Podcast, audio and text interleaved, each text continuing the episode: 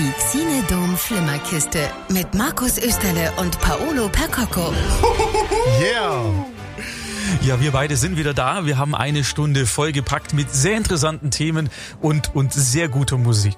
Das ist richtig. Wir sprechen unter anderem schon wieder und nochmal über die Biberacher Filmfestspiele. Die lassen uns einfach nicht los. Außerdem sprechen wir über einen tollen Film, den ich im Fernsehen gesehen habe und dann auf Netflix umgeschaltet habe, weil ich wollte ihn ohne Werbung anschauen. Und was hast du auf der Pfanne? Wir haben die Golden Globe-Nominierungen sind raus. Oh ja. Da gibt's einiges, was auch für Deutschland interessant ist, und darüber würden wir uns unterhalten. Wir brauchen natürlich Ihr Feedback. Wir möchten auch von Ihnen wissen, das werden wir nächste Woche nochmal aufgreifen. Was ist denn Ihr absoluter Lieblingsfilm? Egal, ob aus der Kindheit oder erst vor einer Woche entdeckt. Bitte melden Sie sich. Die Donau 3 FM Flimmerkiste. Mit Paolo Gladiator Percocco. Oh, und mit Markus Schorn, das Schaf Österle. Danke, ja, das bin ich. Ein Schlafschaf.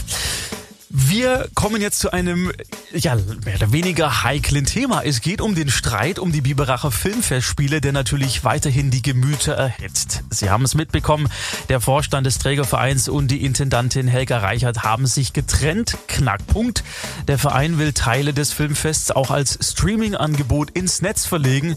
Die künstlerische Leitung will das aber nicht. Der Vorstand will mit diesem Schritt das Filmfest zukunftsfähig machen. Die Intendanz will in dieser Sache aber eine bewusste Ausnahme bleiben, also ein reines Vor-Ort-Festival der persönlichen Begegnung sein.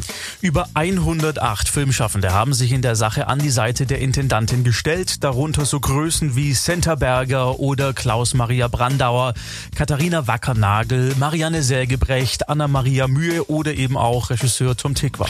Die Frage, die sich stellt, hat der Verein seine Kompetenzen überschritten, indem er das angedachte Online-Angebot via Vertrag der künstlerischen Leitung vorschreibt? Also ist die Ausrichtung eines Festivals eine künstlerische Frage oder eine organisatorische? Wir haben darüber mit einem Experten gesprochen, nämlich dem künstlerischen Leiter des Ulmer Literaturfestivals Literaturwoche Donau, Rasmus Schöll. Das ist, ohne dass ich natürlich die Details kenne und ohne dass man natürlich in Internas irgendwie eingreifen könnte oder sollte von außen, denke ich aber so generell bei Festivals, dass wenn es eine künstlerische Leitung denn gibt, dass es so ist, dass natürlich auch die Rahmenfragen und die Rahmenprogrammfragen natürlich auch der Teil der künstlerischen Leitung sind, und dass es immer hochproblematisch ist in dem Moment, wenn Vorstände anfangen einzugreifen in den eigentlichen künstlerischen Prozess, und das ist eben so, wie ich das wahrnehme in Biberach so.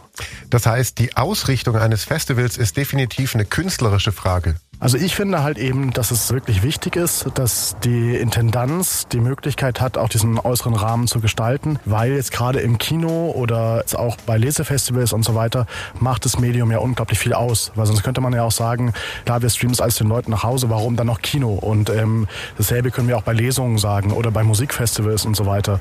Und natürlich ist es immanent wichtig, dass da sozusagen gerade auch bei kleineren Festivals das kreatives Potenzial der künstlerischen Leitung ja auch in diese Rahmenbedingungen hinein erschreckt. Also wird deiner Meinung nach bei der Streitfrage in Biberach die Freiheit der künstlerischen Leitung begrenzt? So befürchten es nämlich die Filmemacher in ihrem offenen Brief. In dem Moment, wenn das sozusagen nicht aus der künstlerischen Leitung mitgetragen wird oder aus der künstlerischen Leitung herauskommt als Idee, wie man das denn gestalten könnte, finde ich, ist es ein Eingriff, weil es natürlich darum geht, nicht nur wie der Inhalt gestaltet wird, sondern wie die Form gestaltet wird. Und also ich meine, es ist jetzt natürlich eine künstlerische Binsenweisheit zu sagen, dass der Inhalt auch der Form entsprechen muss und die Form auch den Inhalt prägt. Aber das ist gerade bei dieser Digitalisierungsfrage ganz groß. Ja, klar. Das heißt also für dich, du bist ja selber künstlerischer Leiter eines Festivals, es müsste sich der Vorstand an der künstlerischen Entscheidung der Intendanz orientieren und nicht andersrum. Also wenn sie die künstlerische Leitung hat, dann ist das so. Wenn man sozusagen das nicht möchte, dass sie die künstlerische Leitung hat, dann ist das natürlich ein Problem, ja. Und damit kämpfen aktuell die Macher der Biberacher Filmfestspiele. Danke, Rasmus Schöll, er ist künstlerischer Leiter des Ulmer Literaturfestivals Literaturwoche Donau, für deine Meinung zu diesem heißen Thema. Die letzte Entscheidung werden im März die Vereinsmitglieder treffen. Da will der Vorstand eine neue Intendanz vorstellen, die diese Entscheidung eben auch mitträgt. Es gibt wohl 2 Bewerber, die heißen nicht Markus Österle und Paolo Percocco. Die Mitglieder müssen aber letztlich all dem, was da beschlossen wird, vom Vorstand auch zustimmen. Es bleibt also noch spannend um die Biberacher Filmfestivalfrage. Die Donau 3 FM Flimmerkiste. Mit Paolo Robert De Niro Percocco, hatte ich letztes Mal schon. Und jetzt wird's hart, Markus Til Schweiger Österle. Sofort raus. Okay, ich gehe schon. Nein, Quatsch. 08000 490 400. Wer ist dran? Hallo. Hallo, hier ist Lukas. Ich habe euch im Radio gehört und mein Lieblingsfilm ist schon das Schaf UFO-Alarm. Ach toll! Und warum gerade der? Weil ich habe davon die CD und den Film haben wir auf Amazon Prime angehört. Der ist auch toll, weil der so mit so Stopptrick gemacht ist, ne? Weil die Schafe, wie die sich bewegen, das sieht ganz toll aus, der Film. Ja. Ach schön, das freut uns ja. Wie alt bist du? 9. Sehr cool. Also der Lieblingsfilm von Lukas ist der, wenn Sie auch noch sagen, hey, ich habe einen anderen Lieblingsfilm, anrufen 08490 400. Kennst du den eigentlich, Pauli? Nee, von den Lukas? Film, den kenne ich nicht, aber ich kenne Shaun das Schaf natürlich. Den habe ich mit meinem Sohn vor 1000 Jahren, gab es als Serie und das ist eben Stopptrick und das ist ganz zauberhaft. Ist, glaube ich, sogar von den Machern von Wallace & Gromit. Richtig. Genau von denen, ja. Toll. Donnerstagabend, 19:21. Die Donau 3 FM Flimmerkiste. Mit Paolo The Rock Percocco und Markus Schwarzenegger. Wir sprechen jetzt über einen Film, den du, und das ist bezeichnend für den Medienkonsum im Jahr 2021, im Fernsehen angefangen, dann war Unterbrechung drin und dann bist du auf Netflix umgeswitcht, gell? Das ist richtig. Baby Driver. Das ist auch richtig. Worum geht's? Es geht auch um gute Musik, so wie gerade eben. Also der Film besticht durch einen Mega-Soundtrack, der auch eine große Rolle im Film selbst spielt, um das kurz zu sagen. Meine Frau und ich lagen vor dem Fernseher, haben ein bisschen rumgesappt und dann fing der Film da an. Ich glaube auf RTL 2 oder Pro 19, keine Ahnung. Und wir sind da irgendwie hängen geblieben, weil der richtig cool einsteigt, auch der Film. Und irgendwann kam halt dann Werbung und dann dachte ich, nee, ich schalte mal um auf Netflix, weil ich mich erinnerte, dass er da auch angezeigt wurde, aber ich nicht so genau wusste, ob er mich interessiert. Und wir haben den dann wirklich zu Ende angeschaut, weil es ist ein verdammt guter Film. Es geht darum, wie alt ist der? Ein 20-Jähriger ungefähr, hat Fähigkeiten im Autofahren. Also er ist ein super Fluchtfahrer und wird da in so kriminelle Machenschaften reingezogen, auf die er eigentlich gar keine Lust hat. Und er hat immer Kopfhörer drin, er hört immer saugute Musik und bewegt und arbeitet quasi auch mit dieser Musik. Und der Film ist auch in ganz vielen Szenen genau auf den Takt dieser Musikstücke geschnitten, die wir da gerade mit ihm zusammen hören. Und ist ein toller Film. Er verliebt sich natürlich in jemanden, die wird da auch irgendwie reingezogen. Es gibt Bösewichte. Kevin Spacey hatte da wahrscheinlich eine seiner letzten großen, fiesen Rollen. Und das auch John Hamm aus Mad Men spielt eine Nebenrolle, mehr oder eine Hauptnebenrolle. Und wie heißt er aus... Ray Charles hat er gespielt. Du meinst Jamie Foxx? Genau, richtig, spielt auch mit. Also spielen ein paar wirklich richtig gute, hochkarätige, tolle Schauspieler auch mit. Ich mochte den Hauptdarsteller. Ansel Elgort heißt er, bekannt aus zum Beispiel Das Schicksal ist ein mieser Verräter mit Charlene Woodley. Okay. War ja so ein bisschen, oder ist so ein kleiner Teenie-Star, wurde da auch ein bisschen aufgebaut in diese Richtung, was ihm aber, glaube ich, gar nicht so recht war, denn seine Rollen, die zum Beispiel jetzt mit Baby Driver angefangen hat, was auch so ein bisschen abseits war, er wird demnächst in Steven Spielbergs Version von The West Side Story auch mit singen, mit spielen und mit tanzen. Genau, da freue ich mich sehr drauf, weil das einer meiner absoluten Favorites ist, die West Side Story. Also Ansel Elgort macht es wirklich, wirklich toll. Hat ein Baby-Face, deswegen auch der neue Baby Driver, aber passt viel in die Rolle sehr, sehr gut rein. Ja, der spielt das toll. Ich dachte, das wäre so ein, kann man sagen, One-Hit-Wonder im Schauspiel. Ich dachte, der hat da mitgespielt und davor und danach gab es gar nichts. Das, was du gesagt hast, jetzt wusste ich gar nicht. Und deswegen, wer, und du hast es gerade eben schon angesprochen, auf tolle Musik steht, es ist ein unfassbar vielseitiger Soundtrack geworden. Wir hören gleich auch noch einen Song daraus. Der kommt da echt absolut auf seine Kosten. Regie geführt hat Edgar Wright, den man vielleicht kennt aus der Cornetto-Trilogie. Die Filme mit Simon Pegg, zum Beispiel Hot Fuzz hat er gemacht, Shaun of the Dead hat er auch gemacht. Das ist derselbe Regisseur. Ach super, und ich meine, er hat auch das Buch geschrieben, ne? Also toller Film, ist auf Netflix auch noch zum Streamen. Große Empfehlung ist, glaube ich, von 2017 oder so. Und ich erinnere mich noch, als er im Kino lief, habe ich irgendeinen schlechten Film gesehen, mit einem Kumpel mich unterhalten und er meinte, ja, ich weiß, der ist schlecht, schau dir Baby Driver an. Ich habe es leider nicht gemacht, ich hätte ihn gerne im Kino gesehen, jetzt im Nachgang. Und jetzt kann man auf Netflix anschauen. Die Xinedom Flimmerkiste mit Markus Österle und Paolo Percocco. Einen schönen Donnerstagabend. Hallöle. Wir sprechen gleich noch weiter über Ihre Lieblingsfilme. Die suchen wir nämlich nach wie vor unter der 08000 490 400 oder WhatsApp ins Studio schicken. Nummer gibt's auf der Website. Und wir sprechen auch gleich über die Golden Globes. Und den neuen Film von Tom Hanks. Der kommt leider nicht ins Kino. Aber der hat was mit den Golden Globes zu tun. So indirekt zumindest. Ja, direkt auch. Und auch indirekt. Na gut. Beides. Und warum muss ich immer recht haben? Ich kann es einfach so stehen lassen.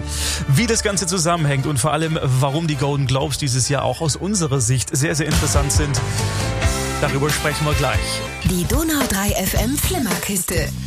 Mit Paolo Spielberg. Percocco? Ach so, Percocco, einfach nur so. Okay, ja, gut. Ja, und ja. Mit Markus Österle.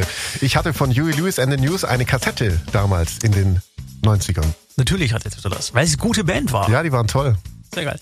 Apropos gut, es geht jetzt um einen Western. Der heißt Neues aus der Welt und da spielt Tom Hanks mit, aber er ist nicht der Einzige, auf den man ein Auge werfen sollte. Das ist richtig. Neben ihm spielt eine, die man aus einem deutschen Film kennt. Das ist quasi unser Export-Shooting-Star. Die Dame heißt Helena Zengel, ist 12 Jahre alt erst und ist aufgetaucht im Netflix-Film Systemsprenger, der auf der Berlinale 2019 lief und da auch als Netflix-Film den Silbernen Bären abgeräumt hat. Auf dieser Berlinale 2019 hat der Regisseur dieses neuen Tom Hanks Films, der heißt Paul Greengrass, eben diesen Film gesehen und hat die Frau sofort engagiert, hat gemeint so, schau mal, was sie mit ihren Augen macht. Und zack, die will ich haben. Und plötzlich stand sie neben Tom Hanks.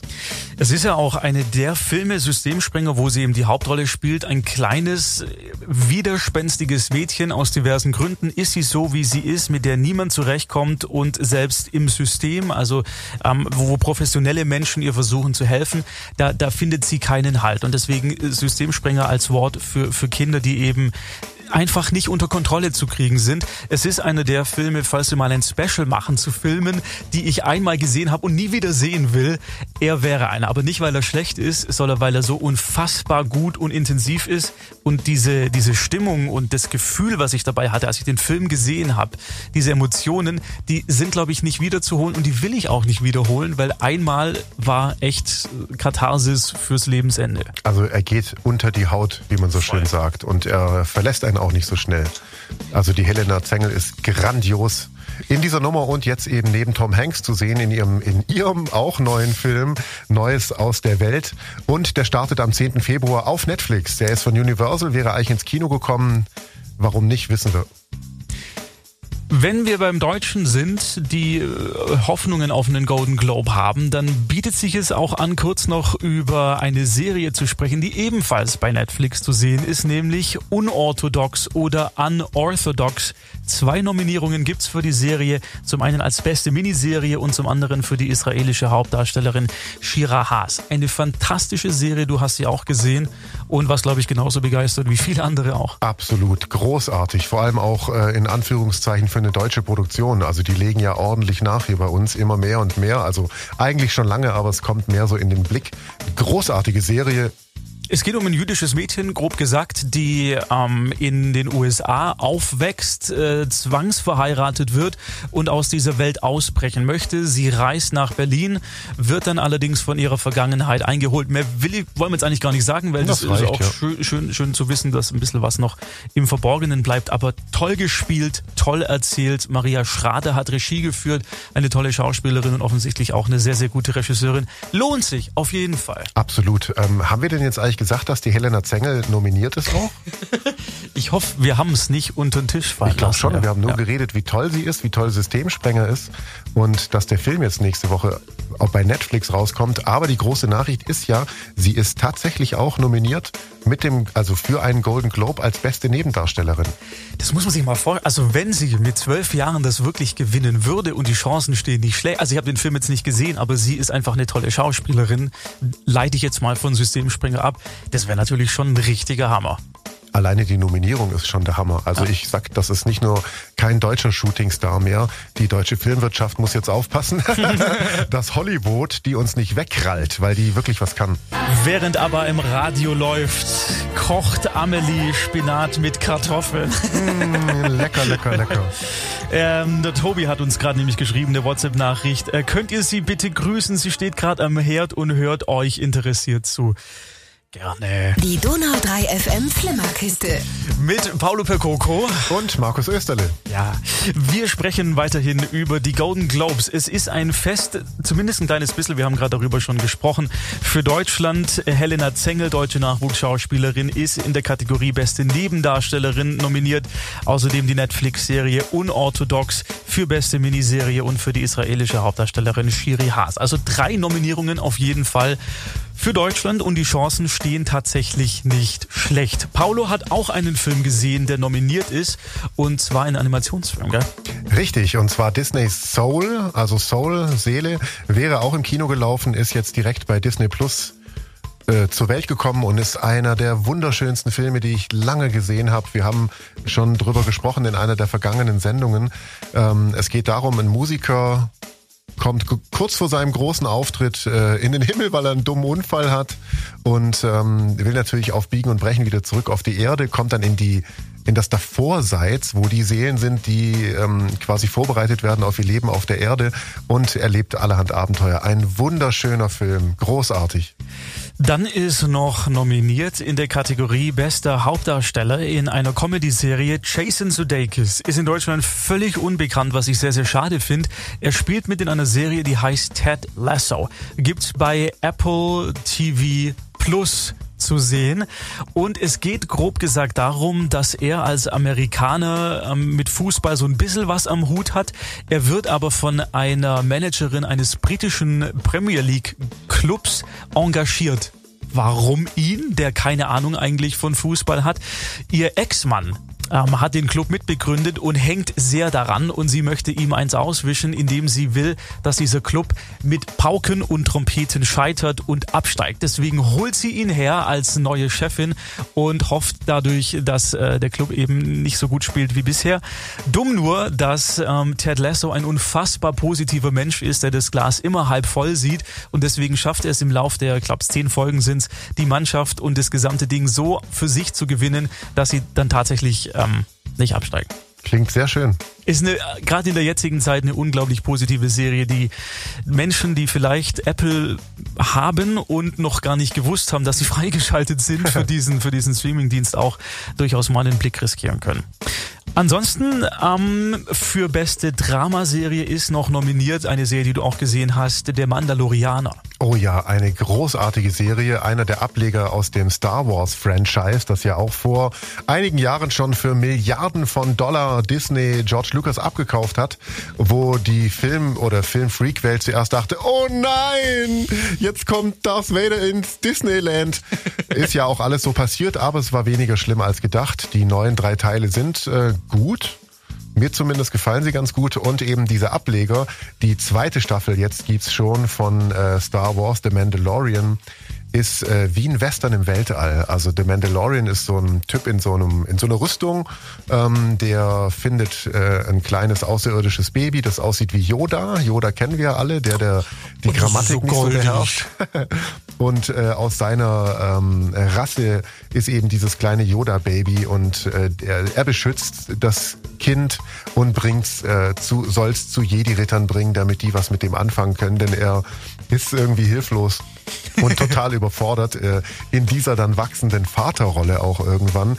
Es ist eine ganz tolle Serie mit viel Action, mit tollen Geschichten, mit super Schauspielern, mit Anleihen und ja, an die Originaltrilogie. Da tauchen auch Figuren auf, die man aus der Originaltrilogie kennt, und auch Figuren jetzt in der 2. Staffel, die aus einer Zeichentrick-Ablegerreihe herkommen und da plötzlich Menschen sind. Also toll, ganz toll. Und es gibt noch eine Nominierung für bester Schauspieler in einem Film, und zwar in einem Drama. Riz Ahmed, der spielt in Sound of Metal mit. Gibt's bei Amazon Prime zu gucken. Ich habe ihn gesehen und ich weiß nicht, warum ich immer so depressive Filme gut finde. Es geht darum, dass er einen Schlagzeuger in einer 2-Personen-Band spielt. Also er und seine Freundin sind die Band.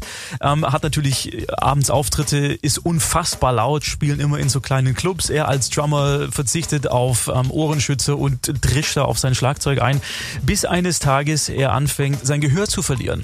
Und es geht dann so weit, dass er quasi nichts mehr hört. Er muss sich dann komplett neu orientieren, kommt in so eine Community, die eben für Menschen mit Gehörverlust gemacht sind, also für taube Menschen, und hat unfassbare Schwierigkeit natürlich, sich in dieser neuen Welt zu orientieren, weil das, was er so unglaublich liebt, nämlich Musik zu machen, das kann er jetzt nicht mehr wahrnehmen und vor allem auch, also in beiderseitigem Sinn, er kann nicht mehr spielen und er hört es nicht mehr. Ein toller Film, er spielt das unglaublich gut, ganz stark, deswegen ihm würde ich den Golden Globe tatsächlich gönnen. Riz Ahmed und Sound of Metal, also ein toller Film, gibt's wie gesagt bei Amazon Prime. Billy Joel, It's Still Rock'n'Roll to Me, 10 Minuten vor 8. Die Donau 3 FM Flimmerkiste. Mit Paolo Percocco. Und Markus Österle. Wir suchen weiterhin Ihre Lieblingsfilme. Können natürlich auch gerne nach der Sendung uns noch schreiben per WhatsApp-Nummer auf donau3fm.de oder uns kostenfrei anrufen. Richtig, so wie die Annika aus Andelfingen. Was ist denn dein Lieblingsffilm? Ich auf jeden Fall Harry Potter 1-7. Wie alt warst du, als du den ersten Harry Potter gesehen hast? 11. Das heißt, es ist voll geil, weil dann bist du ja quasi mitgewachsen mit den Schauspielern und auch mit dieser Rolle, oder? Ja, also ich bin jetzt halt 12 dann. Also. So, das heißt, du hast in einem Jahr alle 6 Filme an. Nee, wie viel sind es? 7 Filme? 7. Okay, und die haben dich so beeindruckt, dass es jetzt deine Lieblingsfilme sind? Ja, auf jeden Fall, klar. Und hast du auch die Bücher gelesen? Das ist ja so echt? Natürlich. Wow, auch alle? Ja, natürlich. Was gefällt dir besonders gut an dieser Welt, Harry Potter? Alles. Wie sagst du, wenn du die Bücher gelesen hast, die Besetzung der Rollen? Weil da ist ja oftmals im Kopf, stellt man sich's anders vor, als es dann im Film aussieht. Wie ist das für dich aufgegangen? Was meinst du da jetzt damit? Also hast du zuerst die Bücher gelesen und dann die Filme gesehen? Ja, also ich habe immer erst ein Buch gelesen, als erstes und dann habe ich den Film geguckt. Cool. Und dann meint Markus, wie war das dann für dich zu sehen, wie Harry Potter aussieht als Schauspieler? Sah der so aus wie in deinem Kopf? Also ich hatte ja davor schon manchmal so Ausschnitte gesehen, ich kannte das alles, aber ich habe das noch nie so wirklich halt gelesen. Und hast du eine Lieblingsrolle, wenn du das liest oder siehst, bist du dann Hermine zum Beispiel? Nee, ich mag Ginny ganz gern. Cool. Und ganz wichtige Frage, welches Haus bist du? Ja, ich bin Slytherin. Natürlich, das sind die Bösen, gell? Nein, das stimmt nicht. Das ist ja auch ein Wahnsinnsuniversum, was da abspielt. Würdest du dich, also es gibt ja auch so im Cosplay Leute, die sich genauso anziehen wie da in dem Film. Geht's bei dir so in die Richtung? Bist du richtig Superfan auch? Ja, also ich habe jetzt ein paar bisschen Merch, also ich habe einen Pulli und halt einen Schal und so, also ist krass viel, aber schon. Cool, eine Frage noch, es gibt auch diese Ableger mit wunderbare Tierwelten und so, was hältst du davon? Finde ich super, vor allem weil ich zurzeit halt irgendwie andere Filme jetzt so sind, weil ich das halt jetzt anguckt habe und ich habe den auch heute mit einer Freundin anguckt und ich finde die cool. Also, Harry Potter von Annika, die Lieblingsfilme, Ihre Lieblingsfilme gerne noch weiterhin als WhatsApp zu uns ins Studio. The Foundations und Build Me Up Buttercup, ein letztes Mal. Die Donau 3 FM Flimmerkiste. Für den heutigen Donnerstagabend. Wir möchten nach wie vor von Ihnen wissen, was sind denn Ihre Lieblingsfilme? Astrid hat eine WhatsApp ins Studio geschickt. Sie schreibt, mein Lieblingsfilm war und ist Nobody mit Terence Hill. Habe ich in den 80ern im Ferienlager im Woster Teerofen im Freilichtkino gesehen. Sie schreibt weiterhin, lach nicht, diesen Ort gibt es, ist in der Nähe von Schwerin. Sehr cool. Ja, Terence Hill und Bud Spencer Filme, ich meine, das war ja unsere aller Jugend, oder? Absolut. Großartig. Wenn Sie natürlich weiterhin Ihre Lieblingsfilme nennen wollen, gerne schicken Sie eine WhatsApp ins Studio. Die Nummer gibt's bei uns auf der Website. Und wenn ich jetzt Paolo frage, wenn er jetzt gleich nach Hause geht, was er da anschaut, wird die Antwort sein: Der Bergdoktor. Und wenn ich jetzt sage, ich möchte endlich mal in diese wunderbare Welt des Bergdoktors eintauchen im ZDF, was muss ich wissen bisher? Was ist bisher passiert?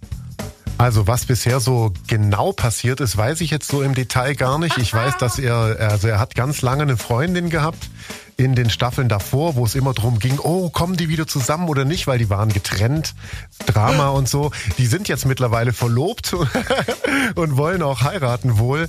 Und jetzt ist es soweit, dass sie wegen irgendeinem OP-Eingriff keine Kinder kriegen kann.